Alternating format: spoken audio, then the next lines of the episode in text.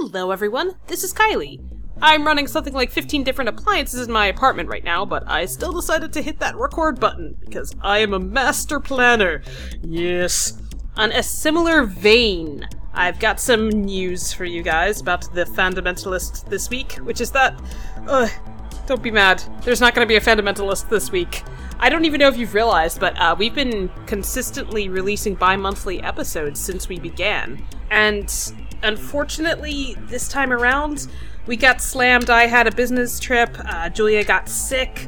I believe Gretchen was away for a bit as well. Uh, still, we're getting back from that, that trip in Africa where she wasn't eaten by a hippopotamus. We're still amazed at all of that.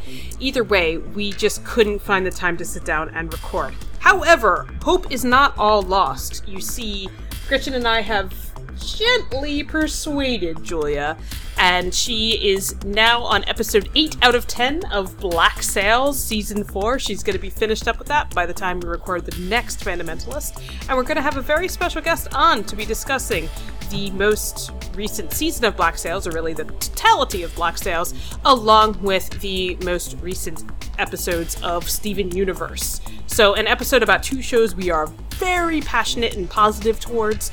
I think it's uh, it's going to be hopefully a good time, and that will be out a week from today. So I just wanted to give you that update in our feed. Please bear with us. And in the meantime, you'll be able to check out all of our writing on thefandomentals.com for fundamentally sound fandom analysis. Okay, I don't have a clever outro here, so I'll just talk to you guys next time and thank you in advance for your support and understanding. Wow, that's actually. Maybe I shouldn't be assuming that I have that. It is what it is, and I think truth and time will tell all.